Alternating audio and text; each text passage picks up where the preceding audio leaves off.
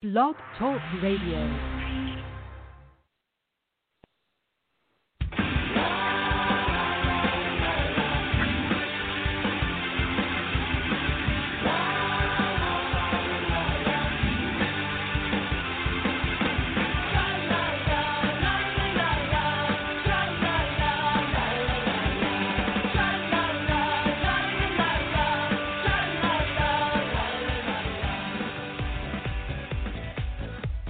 Welcome to the Left of Straight Show with your host, Scott Fullerton, as we discuss everything under the rainbow sun, from LGBT issues to foodies, entertainment to books. Join us as we talk to some of the most interesting leaders and celebrity LGBT guests and allies on the internet. So grab a cocktail, it's always happy hour somewhere, and enjoy the show. Now, here's your host, Scott Fullerton.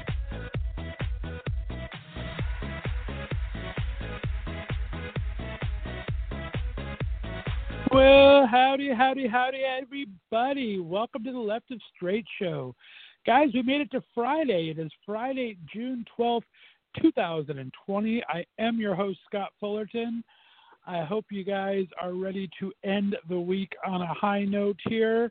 I have a couple of great interviews for you today, and we're going to have our fabulous Friday fitness Sir Jake Dean Taylor in just a couple of minutes. So, welcome to the show. Uh, last day of the week. It's day five of five. We will be here all next week with brand new shows, Monday through Friday, starting every night at 6 o'clock Pacific, 9 o'clock Eastern Time. I wish I could end us on a better note, but quite frankly, I'm pissed off, people. A lot of stuff happening right now, and uh, we're going to go into it for a little bit before we bring on Jake for his fitness minute. But as you know, it is a big, solemn anniversary in our LGBTQ community. It was four years ago today that the massacre at Pulse nightclub in Orlando, Florida happened. We lost 49 lives. Um, in our LGBT, it was the biggest mass shooting in the country at the time until Vegas took over. Um, four years ago. God, I can't believe it's been that long. Uh, feels like yesterday. I remember I did a, live show right afterwards to discuss all the fields on it. You can go back in the Left of Straight archives. I just had friends call in and we just talked about it for an hour. It was an amazing uh, conversation. So, yeah, four years ago today, we lost 49 people in Pulse nightclub, which kind of, I hope, is not a portensor to times ahead. I mean, we were hoping that the school shooting in Florida, Woods at Parkland, would stop gun violence. We hope Pulse, with 49 people dead, would stop violence. And now we're in Black Lives Matter week number three and a half. There's going to be some huge protests this weekend. I know in LA it's going to be a huge Black Lives Matter combined with a lot of the Pride people. So please be safe, all my friends out in LA. Um, and I think it's going to be happening either this weekend or a couple other weekends throughout the country. I know uh, Columbus is doing theirs in two weeks. So uh, lots of stuff going on for that. But if we didn't learn our lesson in Pulse and Parkland with guns, and we've been dealing with systemic racism for so long, this is going to take a sustained fight, and we all have to be in this. And I am proud, as I said this week, to lower my voice and amplify others. I was so happy to have on Nate Hunt on Monday to talk about his experience and kick off the week. And tonight, in the second hour, I am more than excited to have uh, Debby Holiday on. She is a great ally to our community. She's a singer, she's a songwriter, uh, she's been uh, an actress, and she's going to lend another voice to the Black Lives Matter movement and why it's important. So I tried to end the week um, and begin the week on a somber note, and let's just hope um, something happens. That we need to keep this a sustained effort until we get some equality. Our uh, black and people of colors, brother and sisters. Also today, um, on the anniversary of Pulse, the Trump administration finalized its rule. This has been coming for a while now. They've been telescoping it for us. They finalized the rule to take non discrimination protections away from LGBTQ people in health care and health insurance. The rule puts especially transgender people in an even difficult, more difficult, and dangerous situation. The rule used to define sex discrimination based on whether someone is male or female. Obama reversed that and made it include sexual orientation and gender identity. And the Trump administration today, in the middle of Pride Month, on the four year anniversary of the Pulse nightclub attacks, reversed that and took those protections away for sexual orientation and gender identity. Meaning, according to the new rule, an insurance company could charge higher premiums or other fees for those that are LGBTQ, or even cancel or deny us coverage. Uh, it's it's just so frustrating, and they say that the administration is tone deaf doing these things on certain days. Um, I was watching our buddy Del and Emerson's show today on uh, they were live streaming on their platforms, and I agree with Emerson 100%. Emerson Collins was saying that Trump is probably too stupid to know this is happening on important days, but there's people in his administration know exactly what they're doing. They knew today would be the exact day to announce that they were going to bring discrimination back into LGBTQ lives on Pride Month, on the Pulse anniversary. They know that next week, when he does his very first rally in Tulsa, Oklahoma, on June 19th, or Juneteenth as it's known to African Americans, which celebrates the Emancipation Proclamation finally reaching the slaves after the end of the war, they knew that was the day. And Tulsa, Oklahoma, 99 years ago, had one of the best the biggest black massacres in the state's history for sure, and big in the country's history. They know these are happening. They moved the Republican National Convention from Charlotte, North Carolina, because they wouldn't let them have their huge thing without wearing masks. Now they moved it to Jacksonville, Florida, on a date where something else is happening. Now, I don't expect them to know every date what's happened in history. But a lot of these are purposeful events. And if we do not vote these people out, we're in for a scary four years ahead. If we do vote these people out, we're in for a scary two months. Do you know what Trump can do from the day of the election, November 8th, until he leaves in January 24 or January 20th? That's a lot of time. So we need to pay attention. We need to get our voting right. Of course, what happened in Georgia this week was a debacle. We need to get some things right. So that happened today. Also, today, the Republican National Party said they were going to renew their 2016 party planks, quote unquote plank, which is basically what the Republican Party stands for in the nominating process. And they're keeping them basically the same as 2016. What was their party platform or planks in 2016? When it was here in my state, near my city in Cleveland, Ohio. Oh, let's see. I think they wanted to promote conversion therapy. They wanted to overturn the 2015 Supreme Court decision that struck down marriage equality and make marriage equality illegal again. That is the Republican platform they adopted today for this election year. We cannot let this happen, friends. This is ridiculous. We need to stop this. We need to stop discrimination where it starts and not put up with this at all. Okay? Um, frustrating. Very, very frustrating.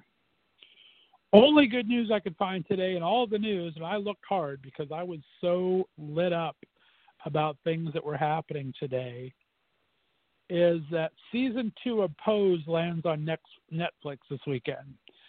So if you're a Pose fan, and that has a lot of black, trans, people of color, great storytelling from an LGBTQ perspective, starring, of course, Billy Porter a lot of great people on season two. Has Sandra Bernhard on it.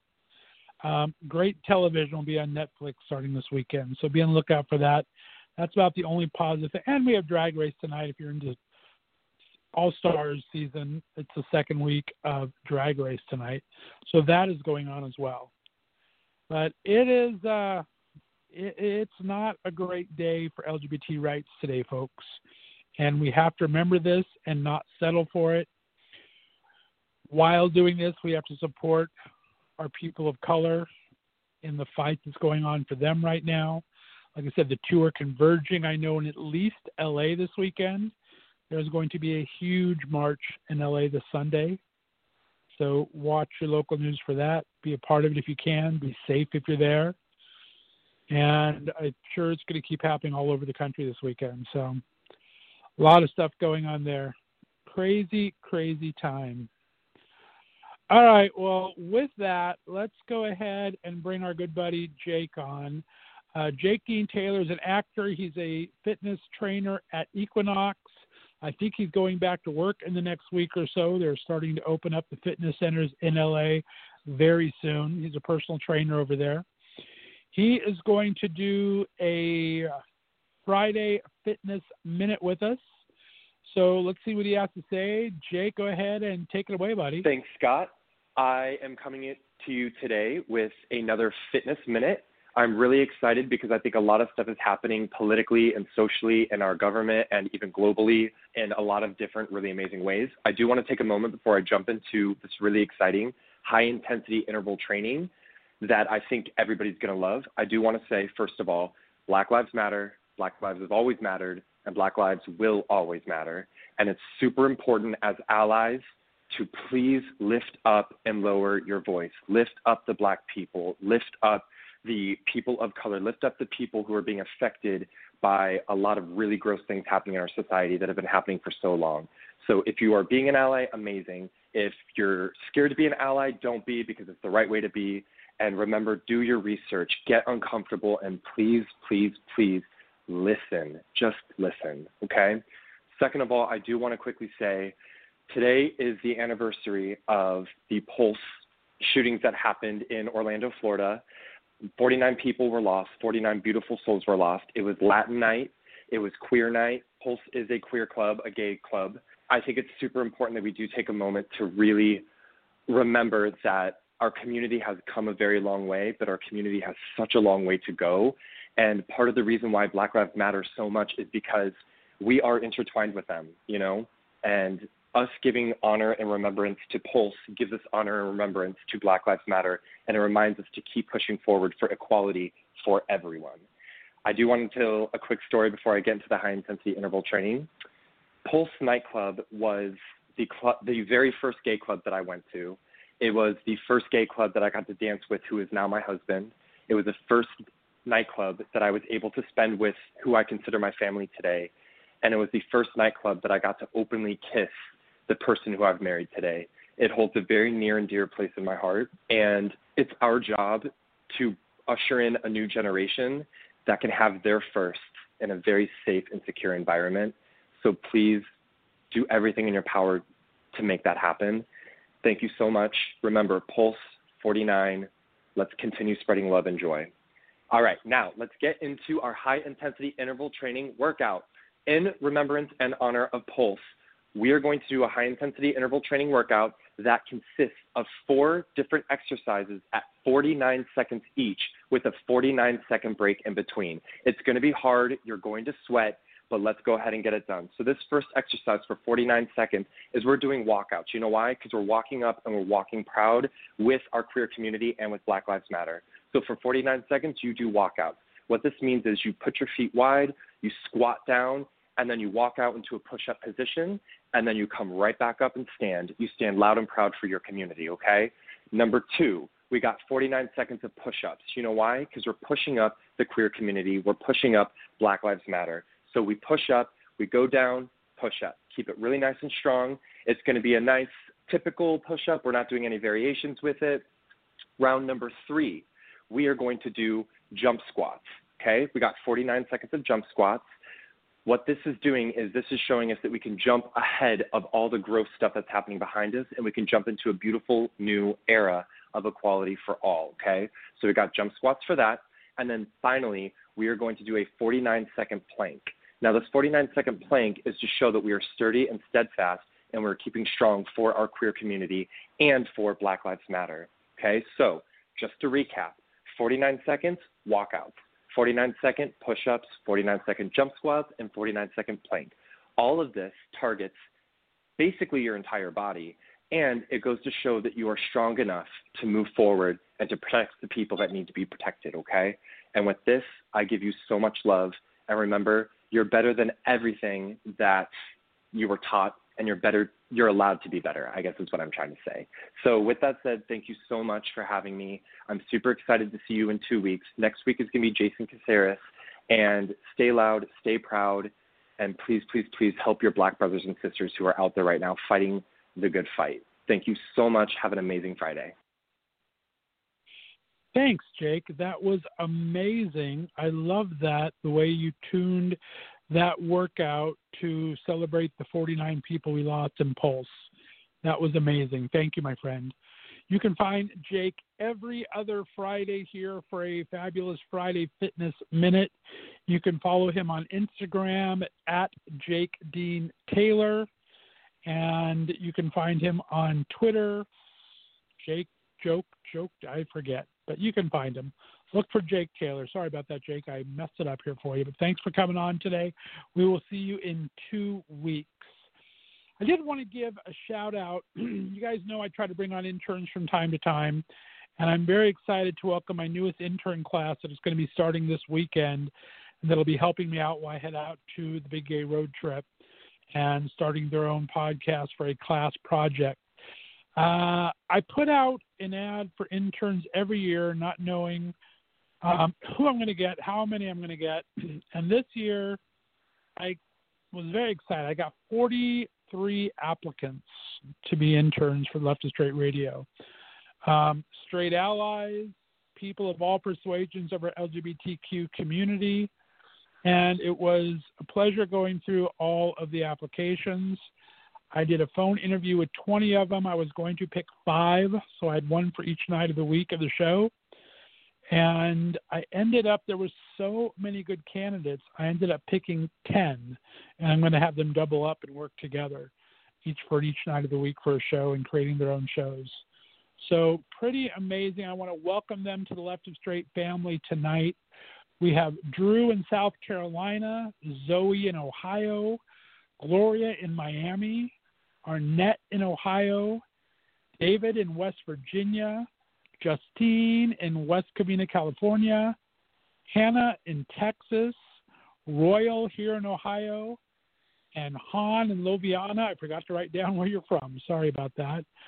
10 amazing new interns left to trade. You'll hear them on the radio from time to time, helping me out, learning to do their own show. So, big round of applause for them. I'm looking forward to working them starting tomorrow. We have our first orientation day. That is exciting as I said, they will be helping out on the well, I'm on the big gay road trip, which start I leave three weeks from Sunday, guys. Can you believe it? It's coming by so quick. We will have our very first Left of Straight show live episode from California four weeks from Monday. So that means I'm going to be leaving on Sunday, July 5th, be able to check the website this weekend. We're going to vote on places for me to stop. There's a couple of really cool LGBTQ places along the road. I'm going to let you guys kind of pick my routes for me and uh, let me know what kind of places you'd like to see. I'll give you a couple different destinations and I will check them out and report back on you. And I'm really looking forward to it. It'll be like our own little left of straight virtual pride tour since pride is going virtual all over the place we will stop at different LGBTQ pockets uh, communities on the drive here from Northeast Ohio to Palm Springs, and then on the way back as well.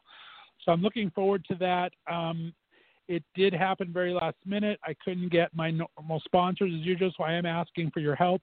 As you guys know, I don't do commercials on this show. I, I make no money off the show. I pay to put the show on, and I pay to take the show to California. And so any help I can get for um, either gas and lodging along the way um, through gift cards or through money donations – or I put a nice little gift basket together for all my celebrities who take the time to drive out from California and Orange County to be on the show. If you are a vendor or a uh, if you own a business and you would like to put some of your information or give a product in my gift bag, swag bag for my celebrities, please reach out to me. Uh, go to the website www.leftofstraight.com. You can email me. My email is in uh, my Twitter and Instagram handles at Left of Straight, always spelled L E F T O F S T R and the number eight. And again, I will have everything up on the website this weekend, so you can look for that. If you want to donate, you can go to my Facebook page right now. I do a Facebook donation. We've raised $225 out of, I think, a thousand is what I'm hoping to. That should pay for my drive there and back to California. If you could contribute to that, I would be most appreciative. I'm not sure if I have it on my personal page, Scott Fullerton, uh, which is public and you can find it, or if it's on the Left of Straight Show page on Facebook. But if you can find that this weekend, and if you're not going out to the bars, if your city is still closed down, donate $5 or $10 for what you spend at the bar this weekend. I would be in much appreciation for it. I'm going to try to bring you some great guests in California. I've had quite a few confirm already a lot of first time guests, which will be very exciting. He's first time to Palm Springs. So that's going to be an exciting show is happening from the Indulge Resort in four weeks. So I'm going to start talking about that every day starting next week. We have the Indulge Resort hosted by John and Sandy. We'll be bringing our show there for four weeks of live shows. I think we'll be doing, instead of the five days a week, I will be doing four days live from Palm Springs, or three days live from Palm Springs, and two days of pre-taped interviews with different guests from back back east here and everything. So that's going to be exciting, and I appreciate your guys' support on that. We are going to be starting a Patreon page this month too, where you can support pod. Patreon is a company that supports artists, podcasters, filmmakers, where you can donate anywhere from three dollars a month to a hundred dollars a month to help support your local artists to put out great content for you. We're going to start one of those up as well. If you'd like to support the Left of Straight show that way, I appreciate it. As I said, I've not done commercials up to this point. It's something I've avoided doing, but it's something we're kind of looking into how to bring the station up to the next level. And we're going to use all of our Left of Straight family to get us there. So thank you so much for all of that let's go ahead and get ready for my first guest here. As I said, I have two fantastic interviews today. The first is going to be a pre taped interview with actor and theater creator Jared Reinfeldt. Uh, I came across him, I had his uh, partner Sam Light on the other day. Sam is in Broadway on the touring company for Percy Jackson, the Lightning Thief. And Jared, his partner, has done some amazing theater throughout Boston and Nashville and New York himself. And the two of them are just the cutest couple in the world, and they're so nice. And I was excited to have Jared on. I got to talk to him before all before closing down last week when I stopped the shows for those three days.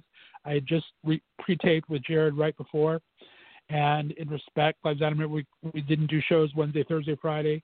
So I'm going to play Jared's interview pre-tape from last week today we had a great conversation. I'm going to start that in just a couple minutes.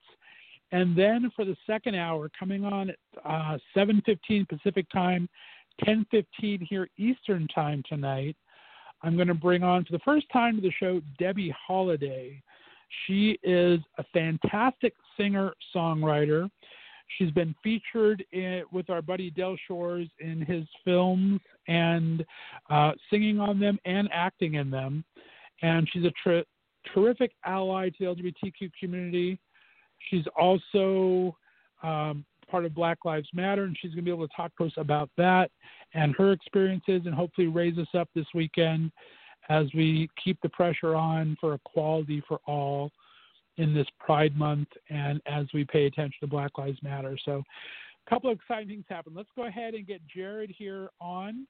Uh, we're going to play a little song first, and then when we come back, we're going to be talking to Jared Reinfeldt, fantastic actor and theater creator. Listen to the Left of Straight show right here on the Left of Straight Radio Network.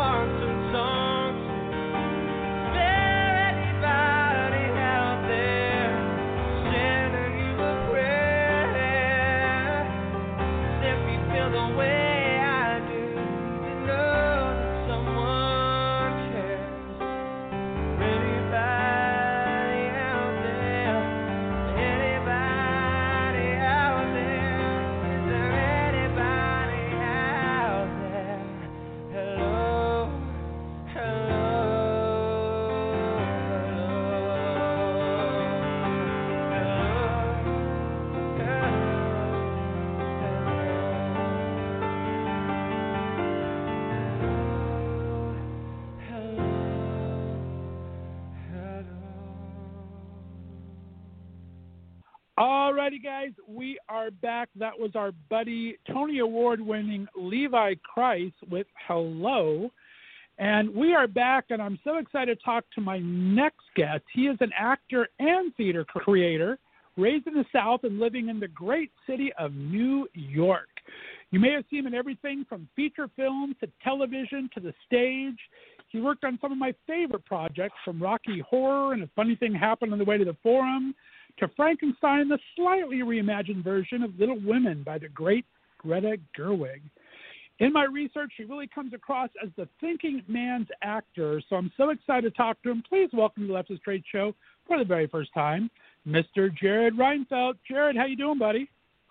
I am good. I'm good. Thank you so much. No, it's good to talk to you finally.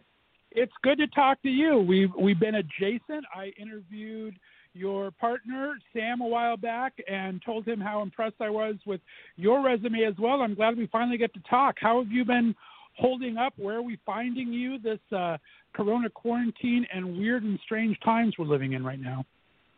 Goodness, isn't that the truth? We are. Um, so we were in New York um, when the coronavirus kind of hit, and we ended up both getting it. Uh, so we were definitely quarantined there for about a month and a half um, and then how headed home to our respective families to kind of get out of the city. Uh, so that means for me, hmm. Nashville, Tennessee, um, and then for him with Green Bay, Wisconsin. And now both of us are in upstate Wisconsin, um, kind of for the rest of the summer until New York starts to open back up again, um, and we can go get back to work. Well, awesome. That's great that you can stay together, and especially to have someone to talk to because we went from a virus to civil unrest, which is you've been posting about, I've been posting about. It's a very scary time for our fellow friends in the African American community. And thank you for all your posts. It's just a really 2020 has been a little different, eh?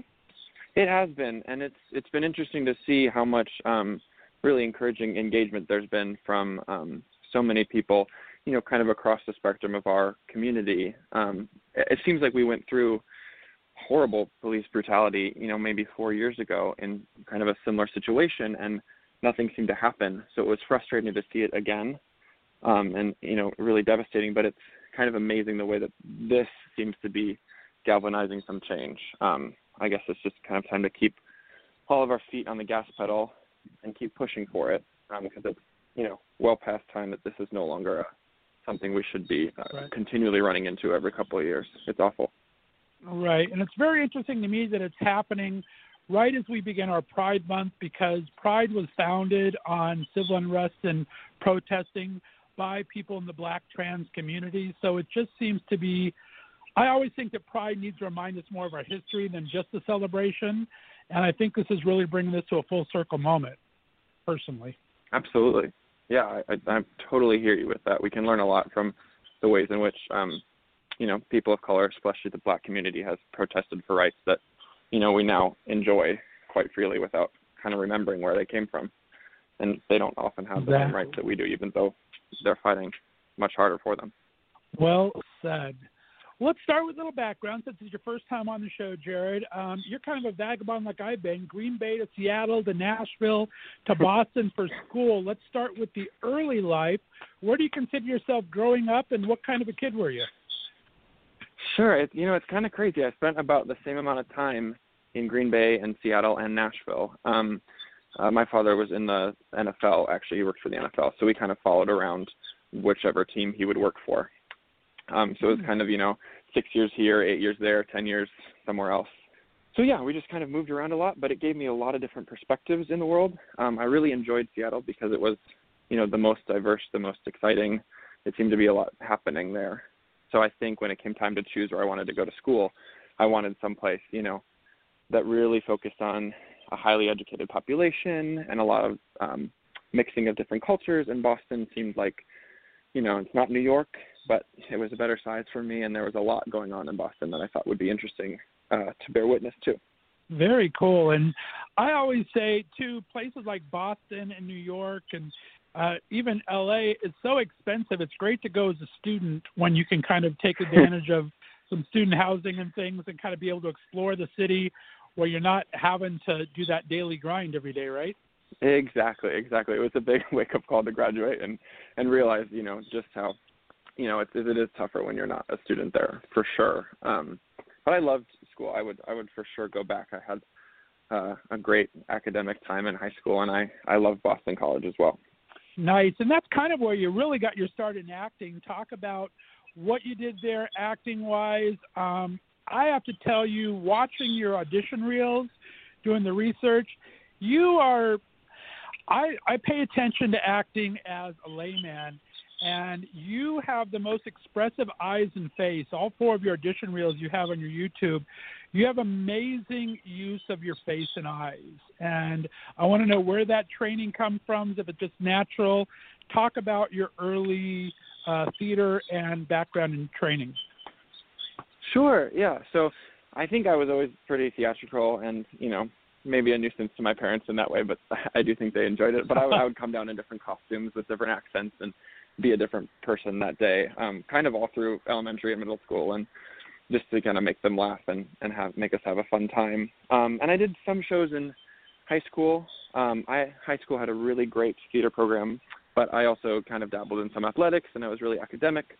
I just don't really think I knew exactly what I wanted to do, so I kind of dabbled in it all, which I think was really helpful. And you know, I like to be as well rounded as possible, so it it ended up being a nice way to grow up. And then you're right. Once I got to Boston College, I really found that I was supposed to be pursuing a, a pre med degree there, um, but instead of oh, wow. studying my biology or I know or chemistry or, or whatnot, um, I was you know memorizing lines for this and auditioning here, and I was in rehearsal, and I I was like, it it makes no sense for me to pursue something when all of my love and attention and you know something I'm really willing to dedicate most of my time to is you know theater and, and acting. So it, it made more sense to follow that for me. It's awesome. Well, we are in Pride Month. I want you to talk to me. Give me your when did you first come out to yourself and tell me when you really found your LGBTQ tribe and felt like part of the community? Sure. Yeah, I guess that's an interesting one. I think, you know, I spent uh elementary and middle school in Seattle, which was really diverse and really, you know, people of every kind of orientation and color and background, which I loved and then we moved to Nashville, right. Tennessee, which was very white, very straight, um, you know, very conservative Christian.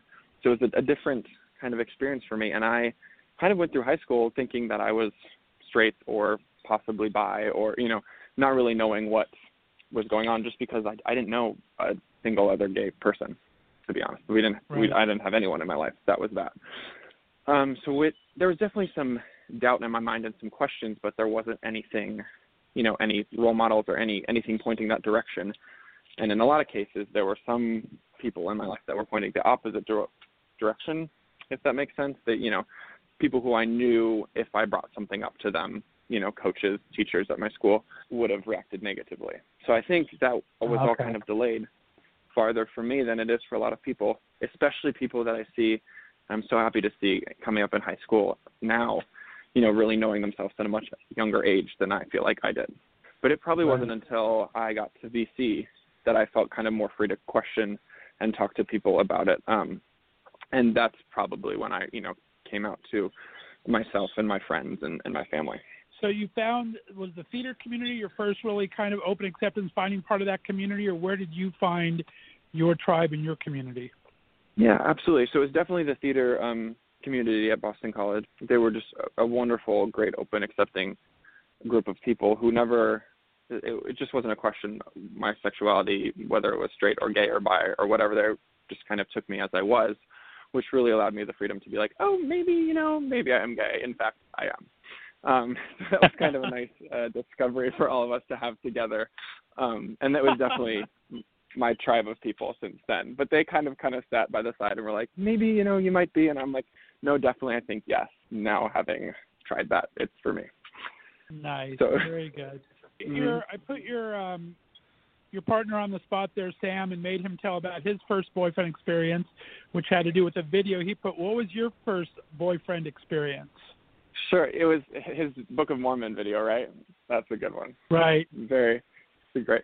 Um, my first boyfriend experience was I we had to take dance classes um, in the theater community, but there were also some dance groups on campus, including uh, like a hip hop um, group, and uh, there was just a very attractive boy on the hip hop team that was also in my dance class and also a swimmer. at school, and he just had a lot of swag, and was I was kind of swept away by that. Um, but he was older than me and ended up graduating before me, so it was like you know maybe a six month thing, and then we realized you know I was still in school, he was off in New York, and it was not going to work. But it was a great way to point to my family and be like, look at how you know wonderful this person is. I'm really excited to share this person with you. So I'm I'm really oh, glad that it happened in college and with someone who was really really sweet. Yeah. Nice. That's awesome. All right. Well, I want to get into your work in a bit, but we but I think you're a fan of theater and movies, everything as much as I am. So I want to talk to you and start about that. You were able to kind of see my hall pass girlfriend, Mary Louise Parker, in The Sound Inside. Um, talk about that experience. I really wish I could have got to New York to see that. You said it really kind of, you're still thinking about it now. Talk about that show in general. How did it um, make you feel from the perspective of an audience member and also from an actor's point of view? Absolutely. Um, that's so funny. I'm I'm the biggest fan of the theater community. You could tell me a person, we could talk for days, but it's really like my joy to talk about this. Um, but no, she was incredible, and it was something I had heard about her doing at Williamstown um, in a much smaller theater space. It's just a two-person show about she's a college writing professor who's kind of narrating to you a story that happened to her as she's writing her own novel, kind of inspired by what happened to her. So she kind of moves in between a narration and a direct address to the audience, and then also interacting with her young male student who's uh, taking a course from her. So to watch her navigate kind of those three layers of performance, which is, I think, one of the hardest things to do, you know, to connect with someone close to you on stage, to connect with just yourself as if you're, you know, writing and taking down your own thoughts, and then to connect with, you know, 1,100 people in the audience at the same level of intensity. Right. I have no idea how she did it, but I'm still thinking about it. I'm going to try to figure it out. and it was just amazing how two people could fill such a huge space and I felt like I was sitting directly next to her. And it's such a quiet piece. Uh, it's so intimate. Um, I don't know if I've ever had someone kind of sit and stand on the stage and reach out and talk to me directly as she was able to do. So I, I was just blown away by her her skill in that. It's amazing. Oh, I love hearing that. I am such a fan of theater myself. Talk about um, that. Obviously, is one of your better theater experiences. What was some of your highlights for seeing theater before it went dark? I mean, we have to keep celebrating theater um, till it comes back. Talk about some of the highlights for you. Sure. Um, I, you know, I try to see as many different kinds of theater as possible. Um, I loved the Oklahoma revival that they put up at Circle in the Square last year. I was just really kind of again blown away by how they flipped the show I thought I knew on its head and made it really relevant to today. I, I hope that they filmed it, and I wish that they would um, release it because it speaks a lot about the way we treat people we consider outsiders in society and the way in which kind of a mob mentality can overwhelm uh, real justice um, and the way in which we maybe treat people of color like their opinion, especially their opinion on justice, doesn't matter, even if they are the people in charge. Um, they were really intentional about casting, you know, the sheriff as a black man, and somehow he was overwhelmed by this white mob of people who disagreed with him on how real justice should be served. And it, that's stuff I hmm. didn't even know was in Oklahoma until I saw it presented in that way. Um, so I was really blown away by that. I saw my favorite, one of my favorite stage actresses, uh, Jessie Mueller in Waitress. I Ooh. just think there's very few people that can carry a scene and a song and marry them together in the same way that she does. You know, it's, she sings like she's breathing to me. Um, and I've, I've had the fortune to see her in a couple of things, and I really try to catch her wherever she is because it's it's a pretty unique talent and an exceptional voice, I think. Oh, that's a beautiful way to put it too. I love that. Yeah. Well, let's get into some our commonality in television as well. Defending Jacob, I thought was an amazing piece of acting. Um, Michelle Dockery, of course, I knew from uh, Downton Abbey, and of course Chris Evans. I'm a superhero nerd, and he's just a handsome man, hmm. and I like his gay brother. But anyway, besides that, it was an amazing piece of film work. Talk about that show, Defending Jacob. What did you like about that? Sure. So actually, my journey with that is I was living in Boston for about two years after I graduated, and I was auditioning for a lot of TV stuff that films in Boston, and that was one of the shows that they brought me in for. Um, weirdly, to play the part of uh, the young kid, kind of from the wrong side of the tracks, who ends up being kind of the key witness against. I don't want to ruin the show for people against right. the person right. who they think killed Jacob. Um, now seeing who they cast, I totally understand why it wasn't me. But for a while, we, we were pretty close to uh, to being in it, which is just hilarious. But I really wanted to see it because I had read the script in the book. Um, I love a mystery. I love uh, where you can't really tell who did it, and we would kind of have debates in my family night after night. You know, maybe the mom killed the boy, maybe the the son, maybe the dad. Um, so I love to kind of play around with shows that really don't let you have a good grip on exactly who the villain is. I think you know those are the most interesting to me. Right, definitely. I like that. Another one that we had in common. I love Dead to Me. Christina Applegate could do no wrong, in my opinion. Um, James Marsden is just fun to watch. Talk about that. What you liked about that show? Absolutely, yeah. I mean, it's it's a black comedy in the sense that it's really dark and it should be very sad, and it is.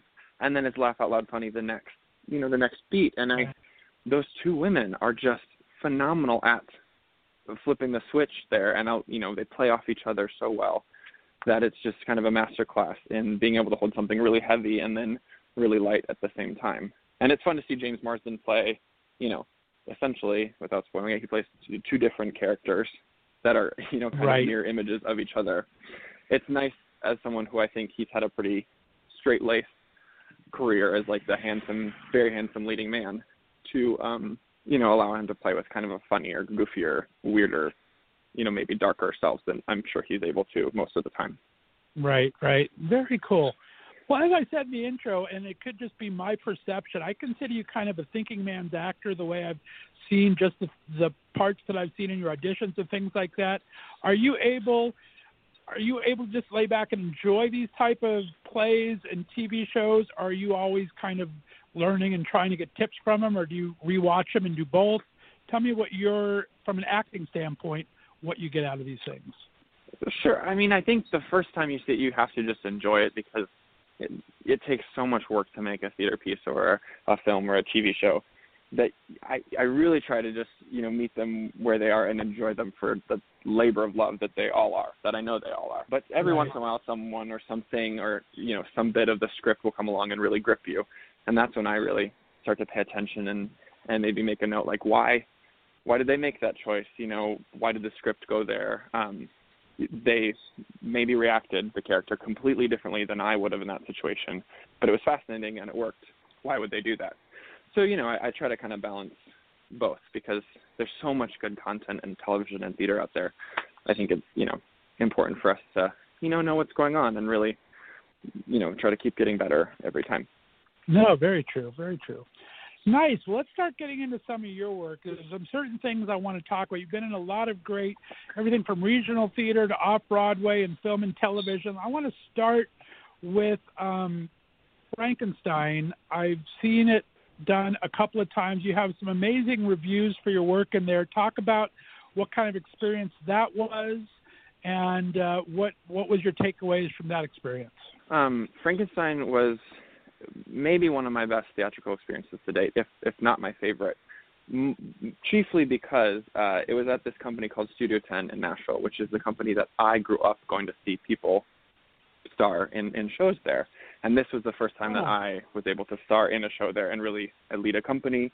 Um, so it was a crazy full circle moment for me to work with them. I'd worked with them a couple of times before, but to, you know, to kind of create the show with them and and work with them so closely. So yeah, this Frankenstein was born out of uh, the artistic director and the writer, Matt Logan and Pete Peterson. Uh, they both saw this version at the National Theater of Frankenstein, with his Benedict Cumberbatch and Jonny Lee Miller, um, in which those men alternate the role of Dr. Frankenstein and the monster, the creature. And they liked it. Right. It's fascinating, glorious production. It's, it's stunning. But they were like, where is the moral center of this? And why are the women in the story kind of erased? they they thought some of it was lacking in that sense. So Pete Peterson, the uh, the writer, um, uh, adapted, went back to the book and adapted a brand new script. Um, and they were kind enough to come and have me workshop it with them, which was a huge honor. Um, that went well because they hired me for the production. So yeah, I, I played Dr. Frankenstein a little bit, I guess, differently than like the mad scientist most people picture. I think he has a lot more in common with like a Mark Zuckerberg type in the sense that you know he was way ahead of his time and really driven, and then maybe lost some of his morals. You know, mm. depending on what you think about Facebook, uh, along the way, and really focused on you know his own goals instead of you know helping other people. And then we had a brilliant actress, Morgan Davis, uh, come in and play Elizabeth, who was Frankenstein's love interest, and she really became the moral center in a play that is really about uh, forgiveness and learning to look at the other person's perspective, and you know that an eye for an eye makes everyone blind. She was the one who really kind of came in and, and centered everyone in that because it's a tragedy otherwise if if there's not someone to remind people that all this death and destruction isn't necessary. Well said, right. Wow, that's an amazing experience. I'm so excited you got to go through that. And it sounds like it was yeah. just a great thing to be a part of. Good on you, man. That's fantastic. Definitely. It was it was a huge, huge honor. Well, I also want to talk about, and I have never heard of it before, The Legend of Georgia McBride. Such an interesting story reading about it. Talk to me about that experience, and I have all sorts of questions with that one because it just seems like a fascinating sure. play to me. It really is. Uh, the Legend of Georgia McBride is by um, Matthew Lopez, who's the same guy who wrote The Inheritance, which was just on Broadway this last season. And right. he's written a couple of other amazing plays in a bunch of different genres. Crazy talented writer who I'm a huge fan of. So I heard that they were doing it in Boston, and I had seen clips of it in New York, and I said, "Oh, yeah, actually, I can do that." He's uh, Southern. He um, is straight, which you know I, I play about half straight roles and half gay roles, so I was I was happy to do that. Um, he plays a little bit right. of guitar, guitar. He sings a little bit, and then he um, that's not really making enough money, so he kind of gets wrapped up in uh, becoming a drag queen because the bar where he's working becomes a drag bar, and he realizes he can make a lot more money as a drag queen and a lot more success. But he realizes in order to provide for her and not let her worry because she is pregnant. Um, so he really gets himself into a tough pickle by not being honest up front. But it is so much fun. It's about an hour and a half, an hour, 45 minutes of crazy fast paced, quick changes and comedy and drag numbers left and right, and then some really tough reckoning about what it means to be a straight guy kind of co opting drag culture and what it means to be a man lying to your wife about performing in drag and uh, about finding yourself in an art form that teaches you more about yourself than maybe you knew before. So really, it wraps up in a, a beautiful kind of bow at the end it just sounds like there's so many levels to it. I absolutely love it. Talk now. Talk about doing drag. Are you able to get an appreciation of that, having to do it so many nights a week and having to go through that transformation? It is so hard. It is, it is crazy hard. And I knew, I you know, I'd seen drag performances. I'd seen drag performers. I'd seen like RuPaul's Drag Race and the uh, videos on YouTube. I had no idea how much work there was beforehand and also during because I honestly think lip syncing is harder than singing because you can't mm-hmm. make noise. It it just makes no. It's a completely different skill set that I had to learn, and then we had to put me in drag on stage every night in about five minutes at a time while we were continuing a scene, and then out of drag and then into wow. drag. So it was just we can get close to what you know they do, but you know those people are in hair and makeup that they do themselves for hours at a time first. Uh, so I have a much greater appreciation for the hours and hours and the, the real craft that they have. I bet. Oh my goodness. Oh, that sounds amazing. Did you see both parts of the Inheritance while it was playing? No, so I really wanted to see it. Um, you know, it was a huge hit in London, and I had had some friends see it here, and I obviously am a huge fan of the writer. But I saw part one on maybe Thursday, like middle of March, and then Broadway shut down on Saturday, and I was supposed to see it on Saturday. so I did oh. miss out on part two. Uh, I'd, I'd read it a couple times, uh, so I, I know what happens. But it would have been amazing to see it. I thought it was brilliantly directed and acted as well. Right. That's that's what I heard. I had friends that did both. That saw, got to see both of them in some same way. Halfway through, yeah. they weren't able to see the second half. So I can imagine how frustrating right. that would be. Goodness gracious. It was ah. tough. Oh, well, I got to see that. I got to see Georgia. That sounds like an amazing show. Very, very, very cool. You should. It's I, it's one of the most uh, produced shows in the country at this point. So it's it's happening somewhere around you, I'm sure. I will put it on my radar and find it. I will seek it out. Um, Yeah. Talk about Rules of Desire off Broadway. I'm not familiar with that at all. Um, talk about being in that show, what that was like. Absolutely. Um, so Rules of Desire was uh, my first off-Broadway show, which was so exciting to work in New York, which has kind of been the dream always. Um, and it was also Right. my first time uh, being a swing or understudy. I got to do it a little bit in college, but it's, it's very different in college because the the stakes are so much lower. But Rules of Desire was a play written written by William Mastrosimone, and it was about a young man in the Navy who kind of sneaks his girlfriend aboard an aircraft carrier in order to get her out of a really bad family situation, and they kind of plan on sneaking away together at the next port of call. But while they're kind of hiding out in the bowels of this gigantic ship, they get caught by uh, his commanding officer. And the commanding officer says, okay, so you have two options here. You either can, you know, get uh, tr- on trial for treason, or you can um, agree that she is your girlfriend for half the day, and for the other 12 hours, she's my girlfriend. You know, while you're at work, she's mine. And they don't know what to do. It's an impossible situation, it seems to them at the time. And so they agree to that second option. They agree that she'll spend time with the commanding officer for half the day and with the young man for the other time. Um, so obviously Wow. very dark um, and really kind of speaking to the Me Too movement and um, the way in which people who have power over us can, you know, they were kind of powerless in that situation or felt like they were.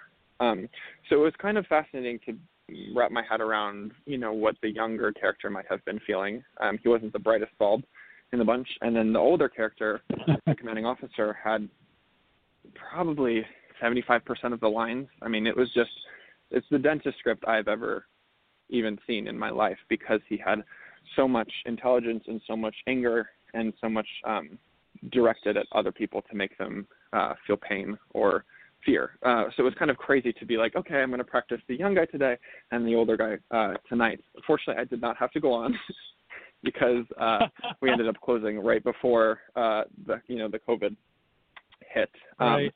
But it was just kind of a masterclass to watch. You know, these three people kind of navigate a really really tricky, you know, morally ambiguous play. Um, and obviously, again, a dream to work in New York. Well, it sounds interesting, and I wanted to bring that question because I saw you were doing understudy work, and I talked to Sam when Sam was on because that was part of his job as lightning uh, lightning thief, and having to go on in a moment notice, knowing all those lines, is such challenging in and of itself.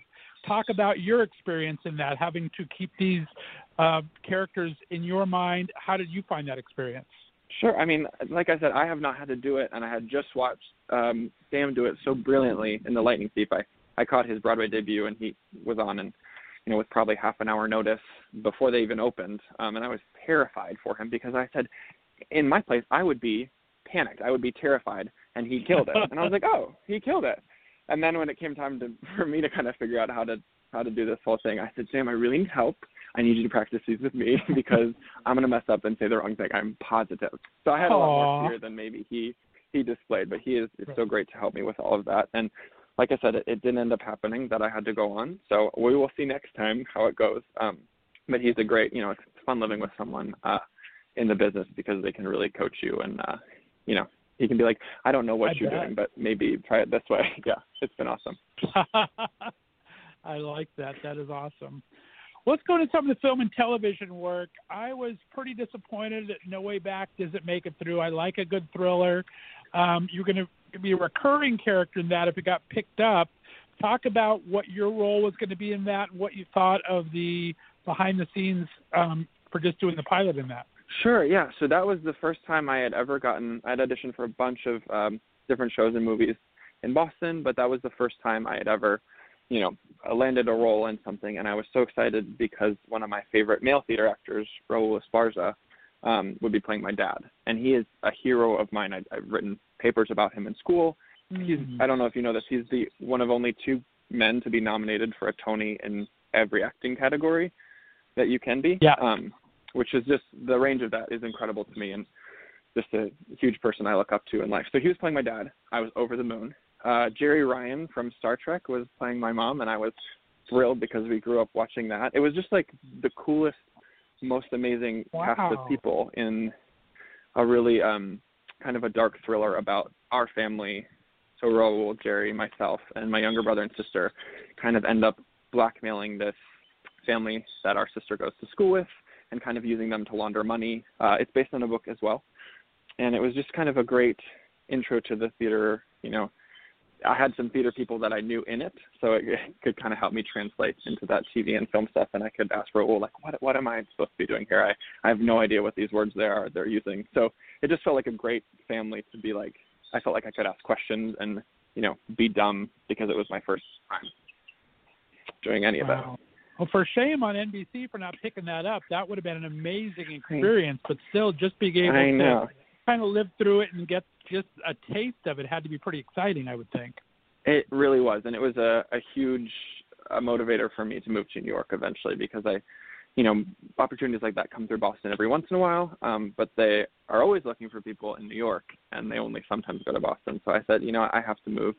That was exactly what I want to be doing, and it didn't work out this time, but it will eventually, and I need to be where they're looking a little bit more. There you go. Well said. They are going to find you again, my friend. I am sure of it. Yeah. Talk about Little Women. I mean, just being on that set, uh, watching Greta Gerwig. I mean, she's been doing some amazing stuff from L- Lady Bird. She has, she's doing a, a Barbie project with Margot Robbie that sounds amazing. Just give me a little bit of your Yeah. experience of being on that set. Sure. Yeah. So I did um uh five days I think on that, which was I mean it's like the most amazing cast anyone uh could hope for. Um but we were just a little bit part. I don't know if you've read the book, but the Moffats are kind of a wealthier family who live more downtown and they kind of befriend Emma Watson's character and my character was kind of courting Emma Watson's character before, you know, she leaves me for the very attractive British tutor. Which fair, I totally understand. He's very attractive and British, so I'm not holding grudges, but a mistake on her part, nonetheless. Um, so yeah, it was just an amazing experience uh, to kind of work with them and watch um, and watch them work. Um, one of my favorite films is Atonement, and Saoirse Ronan I think was 12 in that, and she got her first Oscar nomination, and she obviously was you know Jo the lead in Little Women and just incredible. Again, another hero that I kind of got to watch do their thing and and learn so much from. Um, and Greta obviously crazy, amazing director, and her level of like familiarity and um, honesty and humor, and she knows exactly what she wants, but is so laid back at the same time that you're kind of like, I'm amazed that this is happening, and that you can bring all these performances out of these people because everyone is so relaxed, and yet it's brilliant, which I hadn't seen before. That is awesome. I love hearing that. And then we have the flight attendant getting ready to take off here on HBO Max. We're in one of the episodes for that. Talk about that experience and how was that to do? Sure. Yeah. So I was so excited to do that. It's funny because uh, the I don't really want to ruin the story of the thing. It's another kind of dark comedy, I believe, based on what they let me read, because it's pretty secretive. but they uh, there's a flight attendant and there's a murder that goes on, and they're kind of investigating the murder and you know who did it, and maybe they're on the run. I think is what we're allowed to discuss. But basically, uh, this wonderful actor Griffin Matthews plays the friend of the flight attendant, and I've been a big fan of him as well. He's an actor and writer, and just an incredible activist, and one of the nicest, wisest, most wonderful people I've ever like randomly met on a set before, and and we really got to you know talk through a lot of things and become close on set for that. I'm I he's amazing. I can't say enough about him. Um, but basically what happens is I play like a cater waiter at this funeral who ends up flirting with Griffin and then we you know, we end up hooking up at a funeral. So I'm very excited to make my uh TV debut making bad workplace decisions.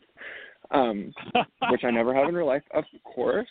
Um, but it was so funny because I had Never. done anything like that. You do it a little bit in theater, but when there's like a hundred people watching on the film set, you're like, what is going on? What am I supposed to do? I don't even know how to work. You know, what do I do with my hands or my mouth anymore?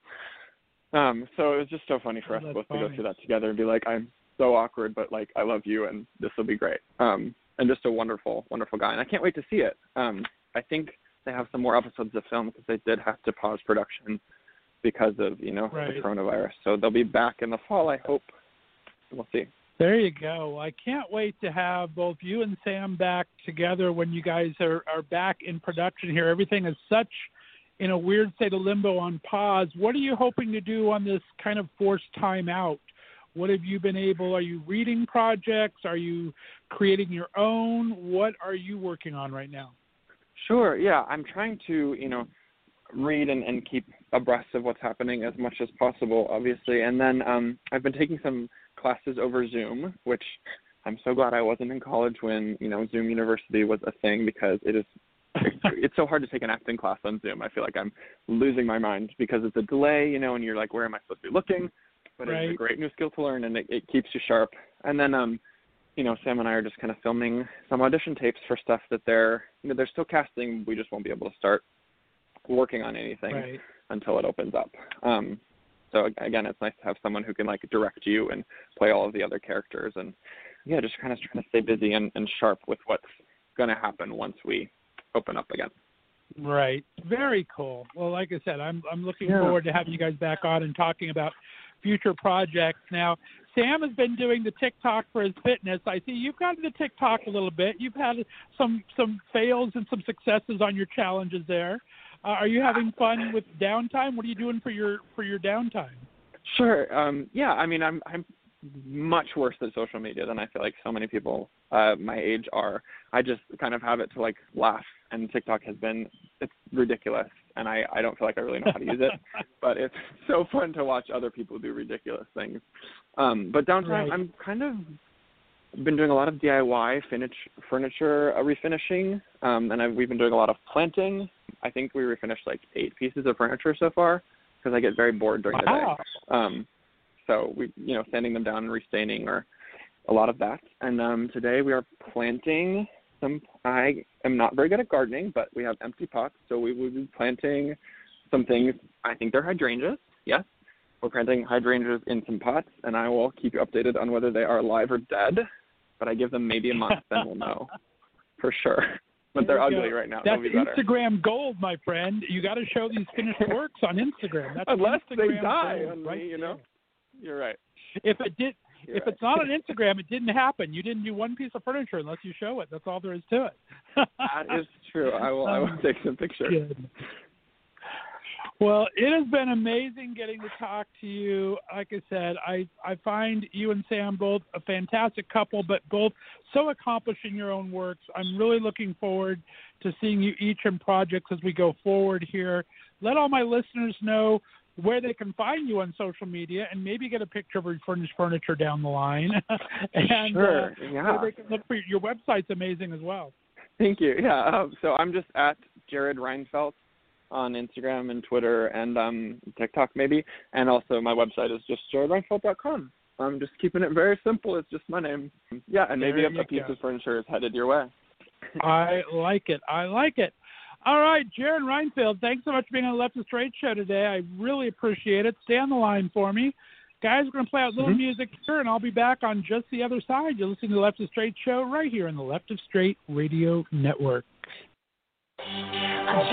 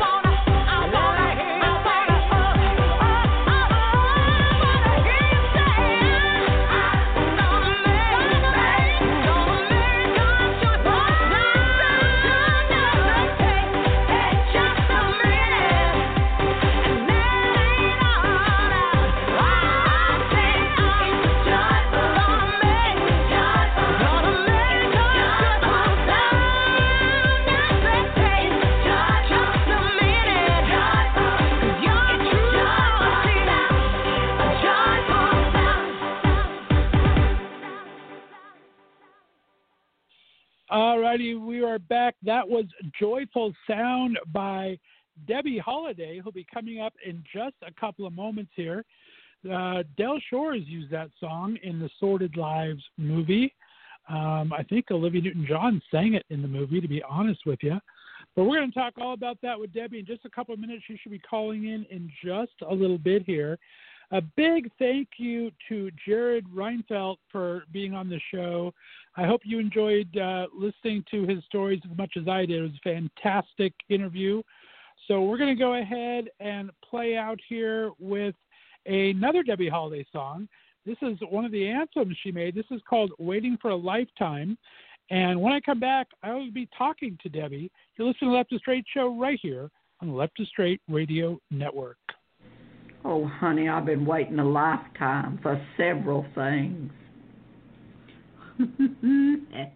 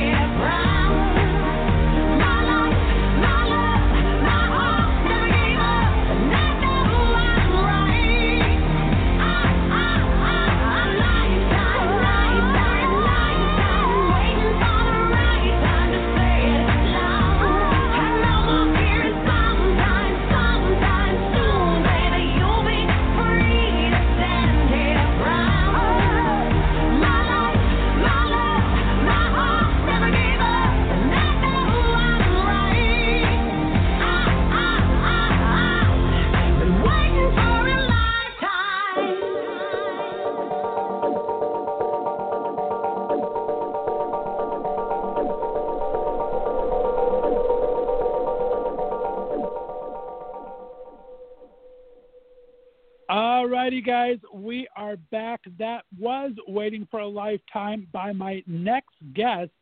She is a multiple Billboard charting singer and songwriter where music is a family thing, with her father Jimmy topping the charts himself, along with writing for a few artists you might have heard of. Names like Ray Charles, Jackie DeShannon, Kenny Rogers, and a little group called Sonny and Cher. She herself broke into a dance scene with the summer anthem Dive back in 2004, and her power ballad Half a Mile Away charted in the top 10 on Billboard and found its way into the finale of Queer as Folk. She's written for herself and some amazing co writers, as well as sharing the stage alongside such artists as Rod Stewart, Joe Walsh, John Waite, and even Kiss. With all these amazing accomplishments, I was lucky enough to have her come across my radar with some of her collaborations with our good buddy Del Shores.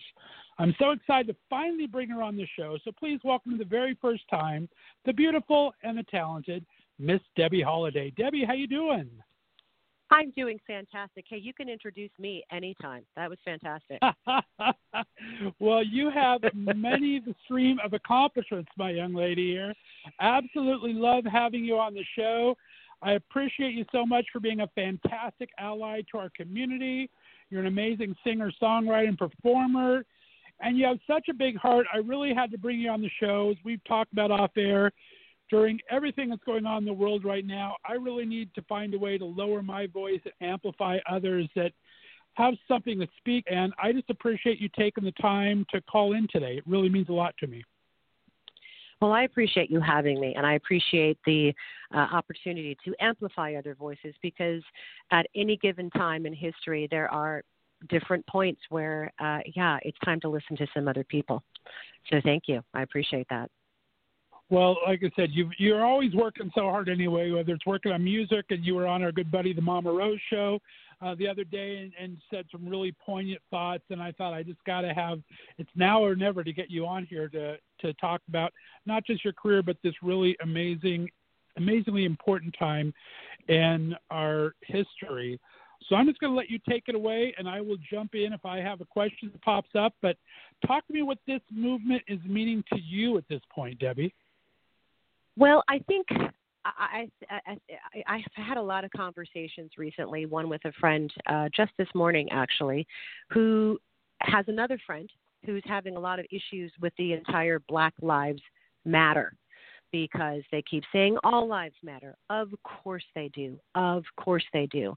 But if you're marching for breast cancer, you don't run up and say all cancers matter. Right. Because the, it's it's just that simple. It's not negating other lives. It is not.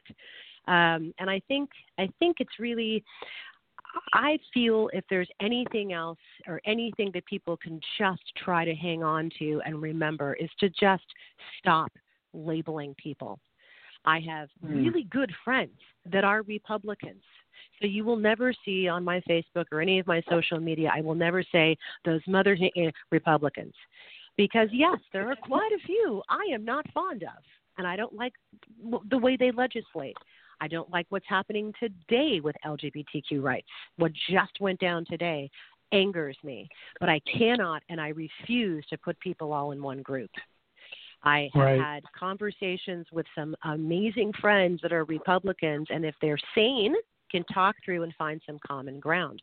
Um, that's not always the case, and I realize that it is not always the case, but I do say at least start there. And on the flip side, that to not be afraid of something that says Black Lives Matter because it means something different to, I believe, every person. Um, not every cop is bad. not, you know, I'm a Democrat. I'm a very proud Democrat, but I don't agree with every word out of every Democrat's mouth. So to me, the the movement means standing up for the way I have for many many years stood up for LGBTQ plus rights. And until we're all equal, nothing is equal. That's a, a cliche and a slogan that's been around, but it really means something. And to take the time to actually investigate and not just go spouting off because you saw something or you saw one person say this one thing that maybe was incendiary to you, and so you went off on a tangent. Take the time and look at a lot of different sides and investigate a list of names that is far too long. And I get tears in my eyes right now as I look at this list Julius Jones, Ahmaud Arbery, hmm. Tony McDade, Breonna Taylor, Willie Simmons, Kendrick Johnson, Jefferson Eli Rice, Emerald Black, Jennifer Jeffley. It goes on and on and on, and there are too many names. And it certainly does. Right. Some of these were not at the hands of police officers, but it doesn't mean that all cops are bad. Hey, I've got cops in my neighborhood that I wave to all the time, across the street from my house that I adore. I think the system is set up, unfortunately, and I'm not anti union, don't get me wrong, but the way the police officers union is set up right now, it's next to impossible for really, really good uh, chiefs of police to get rid of someone like a Chauvin who had 18 prior issues. They make it Hmm. next to impossible. So um, it's just looking looking actually at the minutia is what we have to do and not just uh, put everyone into a label and everyone into a group and stop listening. And i, I really feel even though i've boy have i hit that unfriend and block button a lot the last couple of weeks. Um, it really you really people do show their true colors pardon the pun. Uh, well, yeah, but it's crazy. go ahead. No yes No, go ahead. Go ahead. Finish. Go ahead. well, I wanted to say, but the positive part is that I I'm usually right at about 5,000 on my Facebook profile page, and I've had to block or delete about 40 people. So that means less than 1%. Now, I haven't looked at every 5,000, you know, every single person, but anyone that's either, you know, come at me or said something rude, called me high and mighty, or told me that anger was ignorant. Angry is not ignorant. It's what you do with your anger. It's how how you use it. Um, and so, yeah, I've had to let a few people go, but for the most part, 99% of the people I've dealt with have been fantastic or asked questions or are willing to listen. The same way that I will watch a documentary about Nazi Germany. Because even though I'm not Jewish, I grew up in a Jewish neighborhood, but even though I'm not Jewish, I am very interested in history to understand why people feel the way they do and why systemic racism affects neighborhoods today. Yes, slavery is over in some ways, but the fact that there are liquor stores on every corner in urban neighborhoods, in black neighborhoods, in brown neighborhoods, but certainly not in white neighborhoods, there's a reason for that. Things like that have to Right. be addressed. Um, Well, and it's I tend to no. Go ahead. Well, I, I just wanted to say uh, it's it's it seems like um, I, I have troubles like we're talking as you as you spoke so eloquently about. We're talking about Pulse today, four years later, and we're not doing anything about guns when things like this happen. And I'm just afraid that people are going to stop um, caring about this again. And I think that's the one thing that I might feel is changing a little bit. I know there's going to be more marches in uh, LA this weekend where the Pride Committee is getting with the Black, Black Lives Matter. Do you feel a little bit of a shift, at least, in how the public is perceiving this or, or the dedication uh, from, from the public going forward? I feel a huge shift. I have spent, I'm going to say it, hours in tears watching footage of the entire world marching, literally Right. the entire world. I, in my lifetime, have never seen that before. It does feel completely different. Um, I think a friend of mine said, This is not your grandmama's protest. nice. it is bigger and and i you know i blame social media for that it is freaking amazing that we can organize and connect with others um we i am angered and saddened by i'm not a fan of extremes in anything. Alt left and alt right are doing a really bang up job of keeping the people in the middle um, where we could find these this common ground and sit down and make changes. They're keeping people afraid. If you know you've got a Richard. Spencer on the alt right getting really you know getting white people frankly riled up and afraid that you know they're coming to your neighborhood beware you know and but then you've got all left people uh deep antifa because antifa is so disorganized there's so many different factions but the Exactly. deep yeah. antifa i call them that you know is are also causing problems and you know i literally saw footage of a white guy handing a couple of black kids money to wreak havoc and so they can Right. post lots of photos of black people looting when for the major- the majority of the people are protesting which is last time i checked an american right Exactly. so, yeah, yeah. Um, and I, I just I think you know for me I've I've got this little slogan. Yes, it's Black Lives Matter, but for BLM for me it's be informed, lift others up, and make a difference. So be informed means don't just read what you happen to scroll by on Facebook. We have such an incredible world of knowledge at our fingertips now. And search a little bit on the left and search a little bit on the right and then maybe find what makes sense to you be informed about what not just your local but your national uh, legislatures are up to see what they're really doing see what changes have happened in the last four years and not just in uh, you know uh, areas of race, but in the environment and uh, you know uh, uh, healthcare. So do some you know do a little searching. Take you know take a little bit of time off from your favorite show and just scrolling through Facebook and take 15, 20 minutes, a half an hour or longer, and actually see what's going on. And you'd probably be first scared, then appalled, and then um, encouraged, hopefully, to do something. And then L, lift others up. I cannot tell you the uh, white, black, green, brown, it don't matter. I've had friends call me and I'm calling them. We're all checking in on each other because this this is frightening. I I'm I'm a sap. I'm a total love, love everybody sap and I really am. Like I and to to see the indifference in that one particular officer's eyes as he kept kneeling, kept kneeling on George Floyd's neck for two and a half minutes past his last utterance of prayer and hope calling to his mom.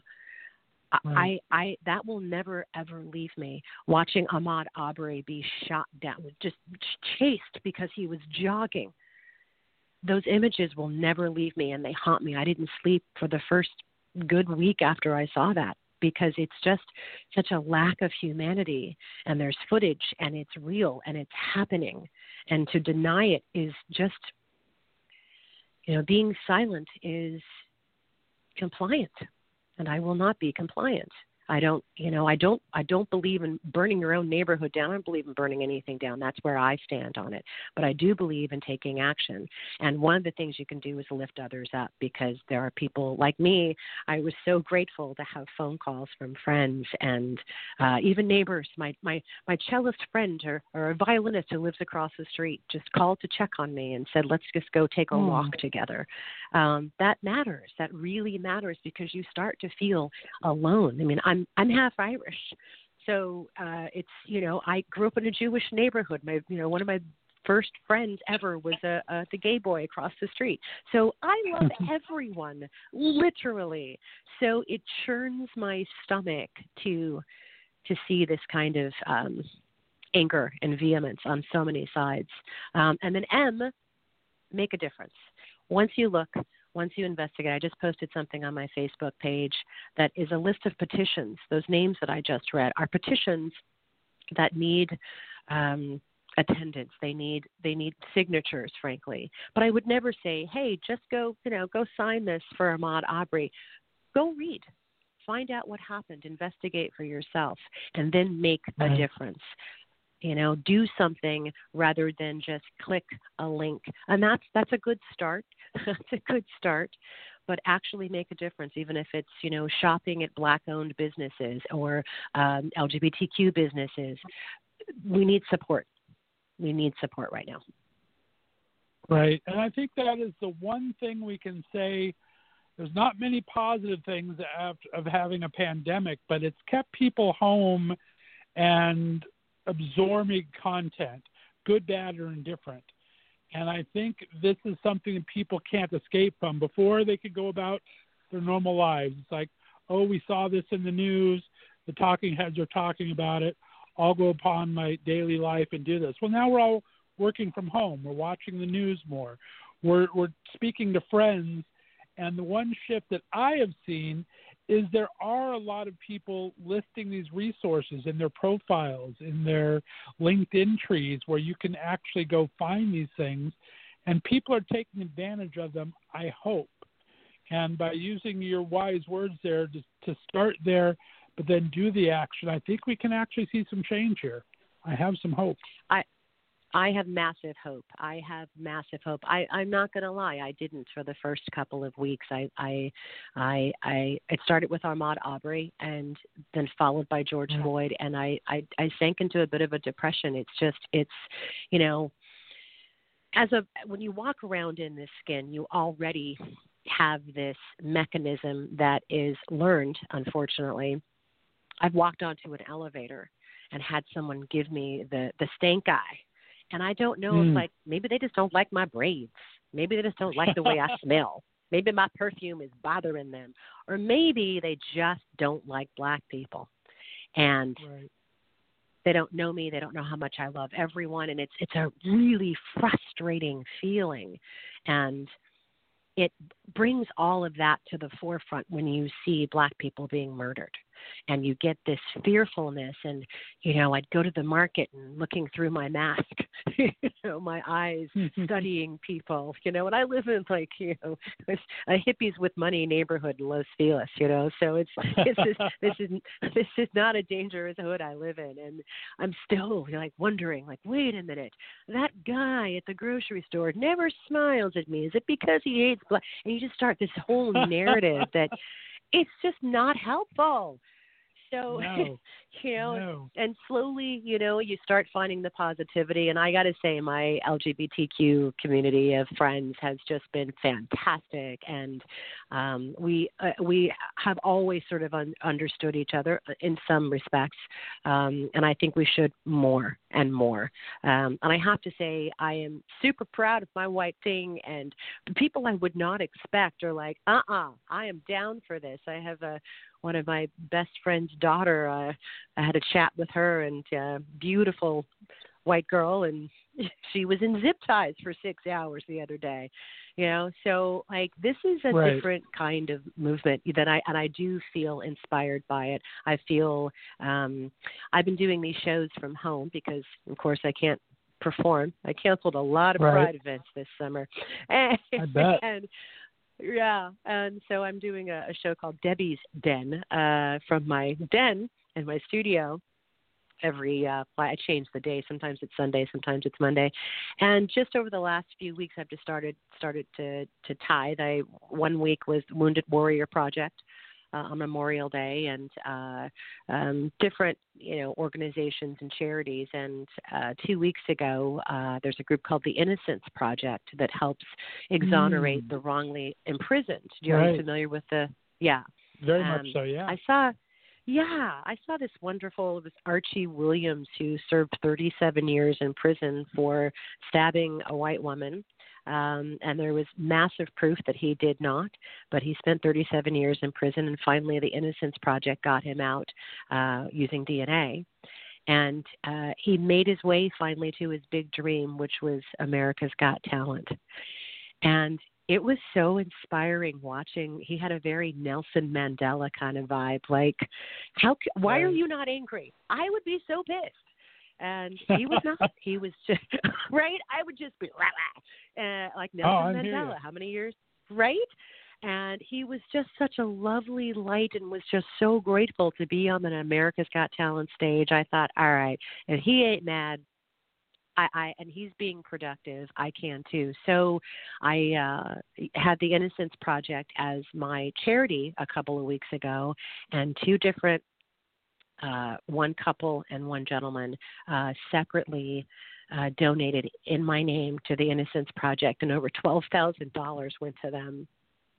Um, is my Oh, name just because amazing. I just thought, you know, so it's there are these wonderful things that we can do, and you never know what one small act can lead to.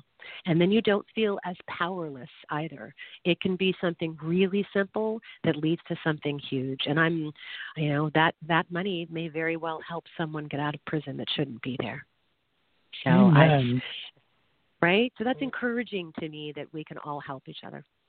I do love that Instagram is doing that. I see. I mean, there's people with 12 followers raising $500 by doing an Instagram live. They let them put that little donation uh, thing down in the corner now, and people are raising money for this.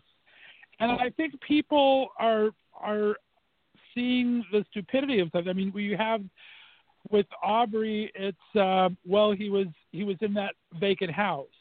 And then with George, it was like, well, he might have had a fake 20. And then it's like, but then you have the president going on and saying, oh, I think that 75 year old man was part of Antifa scanning this thing. It's like people are understanding this is all bullshit lies. It's not the truth. And I think people are It is not starting to see Right. through some of this. And that's the important thing is we we're seeing the examples of how ridiculous some of these statements are and it's just people trying to cover each other's ass and it's not the way it really is. So I And think we could break And- through. Yeah. Yes, and, and I and mm. I agree, and it, it's you know it's discriminatory. Period. End of story. The uh, legislature that I'm, I haven't read the entire story yet, and I need to, but I'm seeing a lot of head, headlines that the Trump administration backs the Catholic charity which refuses to work with same-sex couples. That's today. Oh yeah. Follow, yeah, uh, followed by uh, removing protections in the healthcare industry that Right. that that were put in place three years ago by the Obama administration. I'm sorry, uh, six years ago by the Obama- Obama administration. Just just rolling back slowly, inch by inch, inch by inch. Um, and I, it's not a, it's not about disliking a man. It's about disliking policies that are hurting people I love. No, you're exactly right. I mean, even in Ohio, I mean, I do get encouraged by some companies. In Ohio, I'm not sure if you read about it today. Ohio is a very, the state legislature is very Republican, and uh, they had a hearing. What we had some great progress in Columbus and Cleveland, and my area here near Youngstown. Um, ordinances to make racism a public health issue to add more resources. And so they were arguing it this week statewide in Columbus in front of the state legislature. And this guy who was a doctor, a medical doctor or surgeon or something, said, Well, why is it that maybe black people are, are getting COVID more often? Um, maybe it is they don't wash their hands as much and started saying all these stupid asinine things and today he was fired from his hospital so things like Yes. that make give me a little bit of hope. and hope it was actually I one step further than that. Uh, this this very eloquent. Uh, I don't know if she was a scientist or a doctor. Was explaining to this senator why. Uh, that people of color are dying at a much higher rate of COVID 19 uh, Right. because of you know when you have less access to health care you already have more pre-existing conditions like diabetes et cetera. And so if you already have diabetes or untreated asthma and you end up you know getting covid-19 eh, on and on and on. And very eloquent and explained it. And then he his question was actually well do you think it's because colored people right exactly colored people don't wash their hands as much. How does that kind of ignorance become a senator? God bless him. Uh, it's it's I I I got to tell you, Debby. I, I tell this story a couple times on the show. Um, I'm from Southern California. I was born and raised in Southern California. I like to say that I've been banished to Northeast Ohio the last 17 years because of bad boy or ah! something. Oh, you're in. know. O- I didn't know But- you were in Ohio. Okay. Yes, I'm in Northeast Ohio. I was born and raised in Southern California for 29 years, and I've been banished to Northeast Ohio for 17 now. But I got to tell you how bad the racism was here when I first got here, and it's still bad, Debby. But I, when I first came here, I, I loved to write, and so I got in a writers group at Barnes and Noble. And about three months into it, we had this lovely young black girl come join uh, the group. And her second week there, and we started talking her first week there and got very friendly. And her second week there, she was kind of in tears. And I said, What's going on? They moved into uh, an affluent neighborhood right next to where I'm at here. And uh, door neighbor put a lawn jockey in his front yard two days after they moved in. That's how bad it still was here 17 years ago. it's Wow. just, just, it was disgusting to me. And I was so um, embarrassed for myself being in this area. It's gotten better, but that's the kind of thing we're dealing with across this country. And it frustrates the hell out of me. So I can't even understand what it does to you. Um, it just, it's amazing what people will do and say. It is, and I, I, it's very easy to get angry, and I myself personally don't um, create or uh, I'm not productive when when I'm working from too deep of a place of anger. It can propel Right. you, but you still, for me, I have to work from a place of love rather than disliking or hating this group of people, uh, which works for some. Um, I have to, I have to love the people that I'm thinking of so much that I want to do something better. I want to be a better example. I want to inspire people to do little and great things together. So I, I focus on that. Um, I have a, a couple of really good friends that are Scientologists, and they're. Um, uh, I'm not a Scientologist myself, but I've taken a few classes because I'm, you know, open to. I've, you know, I've, I've studied Buddhism. You know, it's you learn everywhere, and right. one of their tenets, it right, and one of their tenets is that you know most people are good. Man is good, woman is good, gender, or whoever is good. Um, mostly and I, I i do think that there are these factions again on the far left and the far right that are throwing so Mhm. many hand grenades into the middle so we can just all keep fighting each other and Right. that's not the reality of the people that i know and i have traveled this country a lot most people are good but it are there it only takes two or three of these months and then they've it for the rest. so I do think, as Del Shores came to him one day, this was uh, years ago, because he, you know, you know me through Del Shores and uh, Del Della's family, and uh, he was, I, he's told this story many times, but uh, his daughter was very sad after the Marriage Equality Act here um, was passed. Uh, Right. Before it was overturned, and she was very depressed for her father, for all the people she loves, for you know just basic rights in general. And she came out of her bedroom and said, "Dad, you know what? I'm not upset anymore." And he's like, "Well, why, hon? What's going on?" Dad, I just realized all of these bigots are gonna die. this is true. Some not soon enough, but hey, I'm not. I don't want to be bitter. I won't be bitter. But I won't be bitter. I ain't bitter. there you go. And I do Oh, feel like goodness. I feel like we're seeing that. You know, I've got a 26 year old friend named Derek Day, who is an incredible singer songwriter. And when he saw that I, um, and he's of uh, you know he's he he he reads as white, although he's got Latin descent as well. Um, but uh, he on his show the other day, he also uh, had uh, the Innocence Project as one of his charities. So I just, it's a different, that's it's, again, not your grandmama's protest. So I feel like there are more people that will get it. And um, that is the majority. And I think it's really important to remember that good people are the majority. Well, I want to spend. We only have about ten minutes left, so let's spend maybe five minutes talking about what can we do as LGBT allies to the Black community, as just white allies to the Black community, that is helpful but not condescending. I think there's a fine line that we're afraid to walk. That you guys might not feel as big a line. Not as big a deal to you. So maybe share with my listeners what we can do from little to big steps, in your opinion? You know, I I I I empathize. Be you, word you, because that's how I feel when I read. Uh, I some of I have some really good friends who kind of I'm I'm a teary girl these days, so I'm fighting back tears. I, I have a lot of um, gay couple families who have either adopted or through surrogacy have the most beautiful children um, Mm, that yeah. Make such fantastic parents and I am livid and incensed and and want to help and have many many times in a lot of events.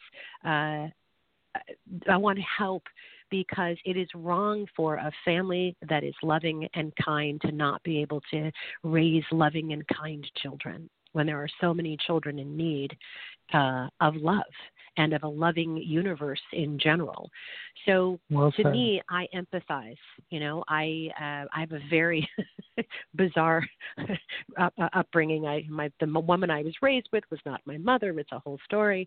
Uh, so I understand that not really knowing your parent thing and not having a loving parent necessarily. My father was a very talented songwriter, not such the best dad, got to say. Love him as a songwriter. so with, Okay. I'll leave it at that. So when I see when I see fantastic parents that have to fight for their rights for their children or they have to move from one area of the country because it's safer to raise their children in a place where they won't be ostracized, I feel it too.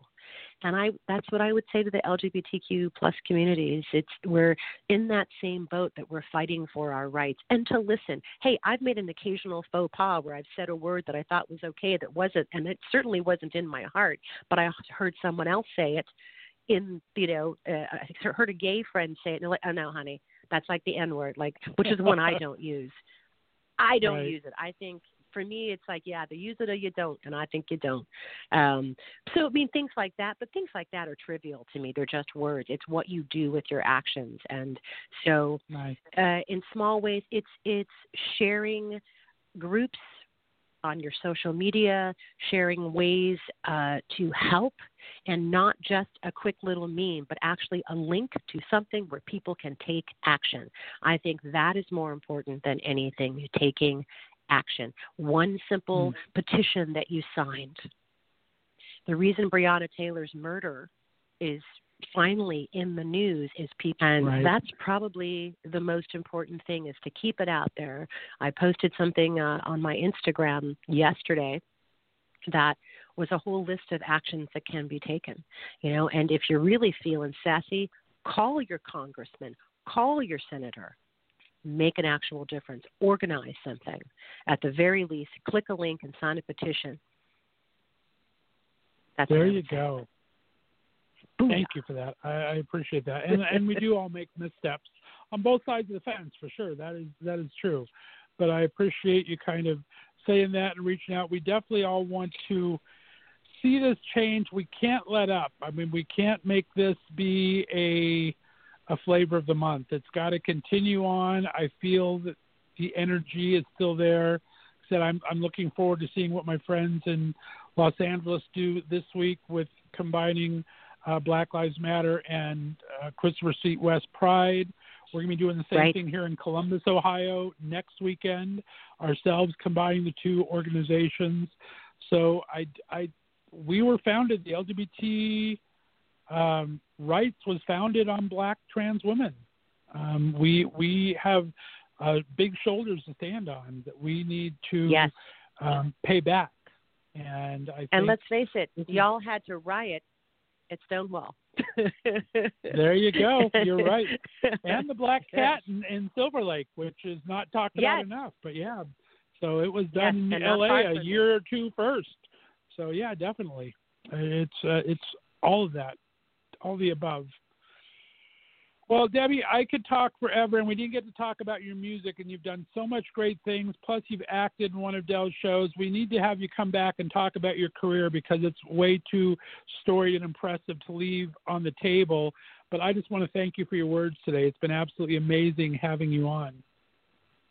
Thank you. And I got to say, one of the reasons I started out in rock and roll and I switched over uh, because of a fantastic friend of mine uh, in 2003 that I met, uh, Andrew Briskin, who passed away from AIDS related uh, meningitis. And he was the reason I started a dance career. And because of him and the, uh, the LGBTQ community, I have made. I've made such a, a so many friends uh, at Pride events, and your community has been fantastic to me. So uh, I'm, I, we are we are all in this boat together. It is a mutual love fest, my dear. I want you to give as we head out. Give us a quick story because the the waiting for a lifetime is kind of an anthem you you made for us, and, and people that may not have recognized it was Leslie Jordan doing the intro to that. Talk about that for two seconds, and then I want to play out today with your tribute to your father's song "Put a Little Love in Your Heart," and kind of give a little mm. bit behind that. This is a live studio version. It's not the completed version. It's when you were with your band and kind of putting this together and giving your thoughts. Talk about both those things real quick before we play out here for Waiting for a Lifetime and then introducing Put a Little Love in Your Heart for me, if you could. Waiting for a Lifetime was written uh, with and for uh, a fan who became a friend uh, who had waited, and I may have the number wrong, but I think it was 15 years to get married. Uh, and that just seems really wrong to me. So uh, I was able to get a huge group of my friends, every person in the video for Waiting for a Lifetime. I wrote it with my my uh, brother from another, Jeff Fedak, and uh, so many people have been waiting for a lifetime to have their voices heard. And uh, it's funny the the words literally can just be shifted over to the Black Lives Matter movement uh, at this point, and it was written because those voices need to be heard. And uh, I was able to get Del Shores and Leslie Jordan and a bunch of wonderful friends to lip sync along in the video, and every color, every gender is represented. And I am so proud of it. If that's the biggest thing I do in my lifetime. I'm very happy with that. And I love that it went to number seven on Billboard because that means a lot of people were listening to it and seeing those images. Um, and then put a little love in you your heart. You were zooming was- when zooming wasn't cool three years ago or whatever. Right? You were, you were ahead of your Zoom, time. zoom. That's right. That's right. Um, and put a little love in your heart was uh, I I for many years was not able to actually sing my father's songs, and so for me it was really cathartic to sing those words. And now that I've recorded it two different ways, there's a, a nice pop version you're about to play, and then there's a, a heavy version um, that sounds like how is she singing? Put a little love in your heart over that swampy vibe. Um, and I, it, it's cathartic for me and I've sung it all over the world and it's um really nice when you sing those lyrics and you look into people's eyes and they start singing along because the song is so well known and it gives you hope because you see that people really do feel it and they do want to put love in their heart. Sometimes you just got to direct them in that in that path. And that is And wise words to play out on tonight. Debby Holiday, it's been absolutely amazing. Let everyone know quickly where they can find you on social media. uh, Instagram, Facebook profile, and Facebook fan page. It's Debbie with a Y, Holiday One L. You just uh, you just look me up. There I am. And I'm because I'm home a lot. I'm very active now. I'm, I'm all over my Nice. social media much more than usual. So if you write to me, I'll probably write back. All right, stand the line for me. We are going to play out with Debby and her band playing Put a Little Love in Your Heart, written by her father. We'll be back next Monday with a brand new musical episode with Brian Justin Crum and Brandon and James, both from America's Got Talent, on the show. You're listening to Left of Straight Show. Have a great weekend, everyone. Bye bye.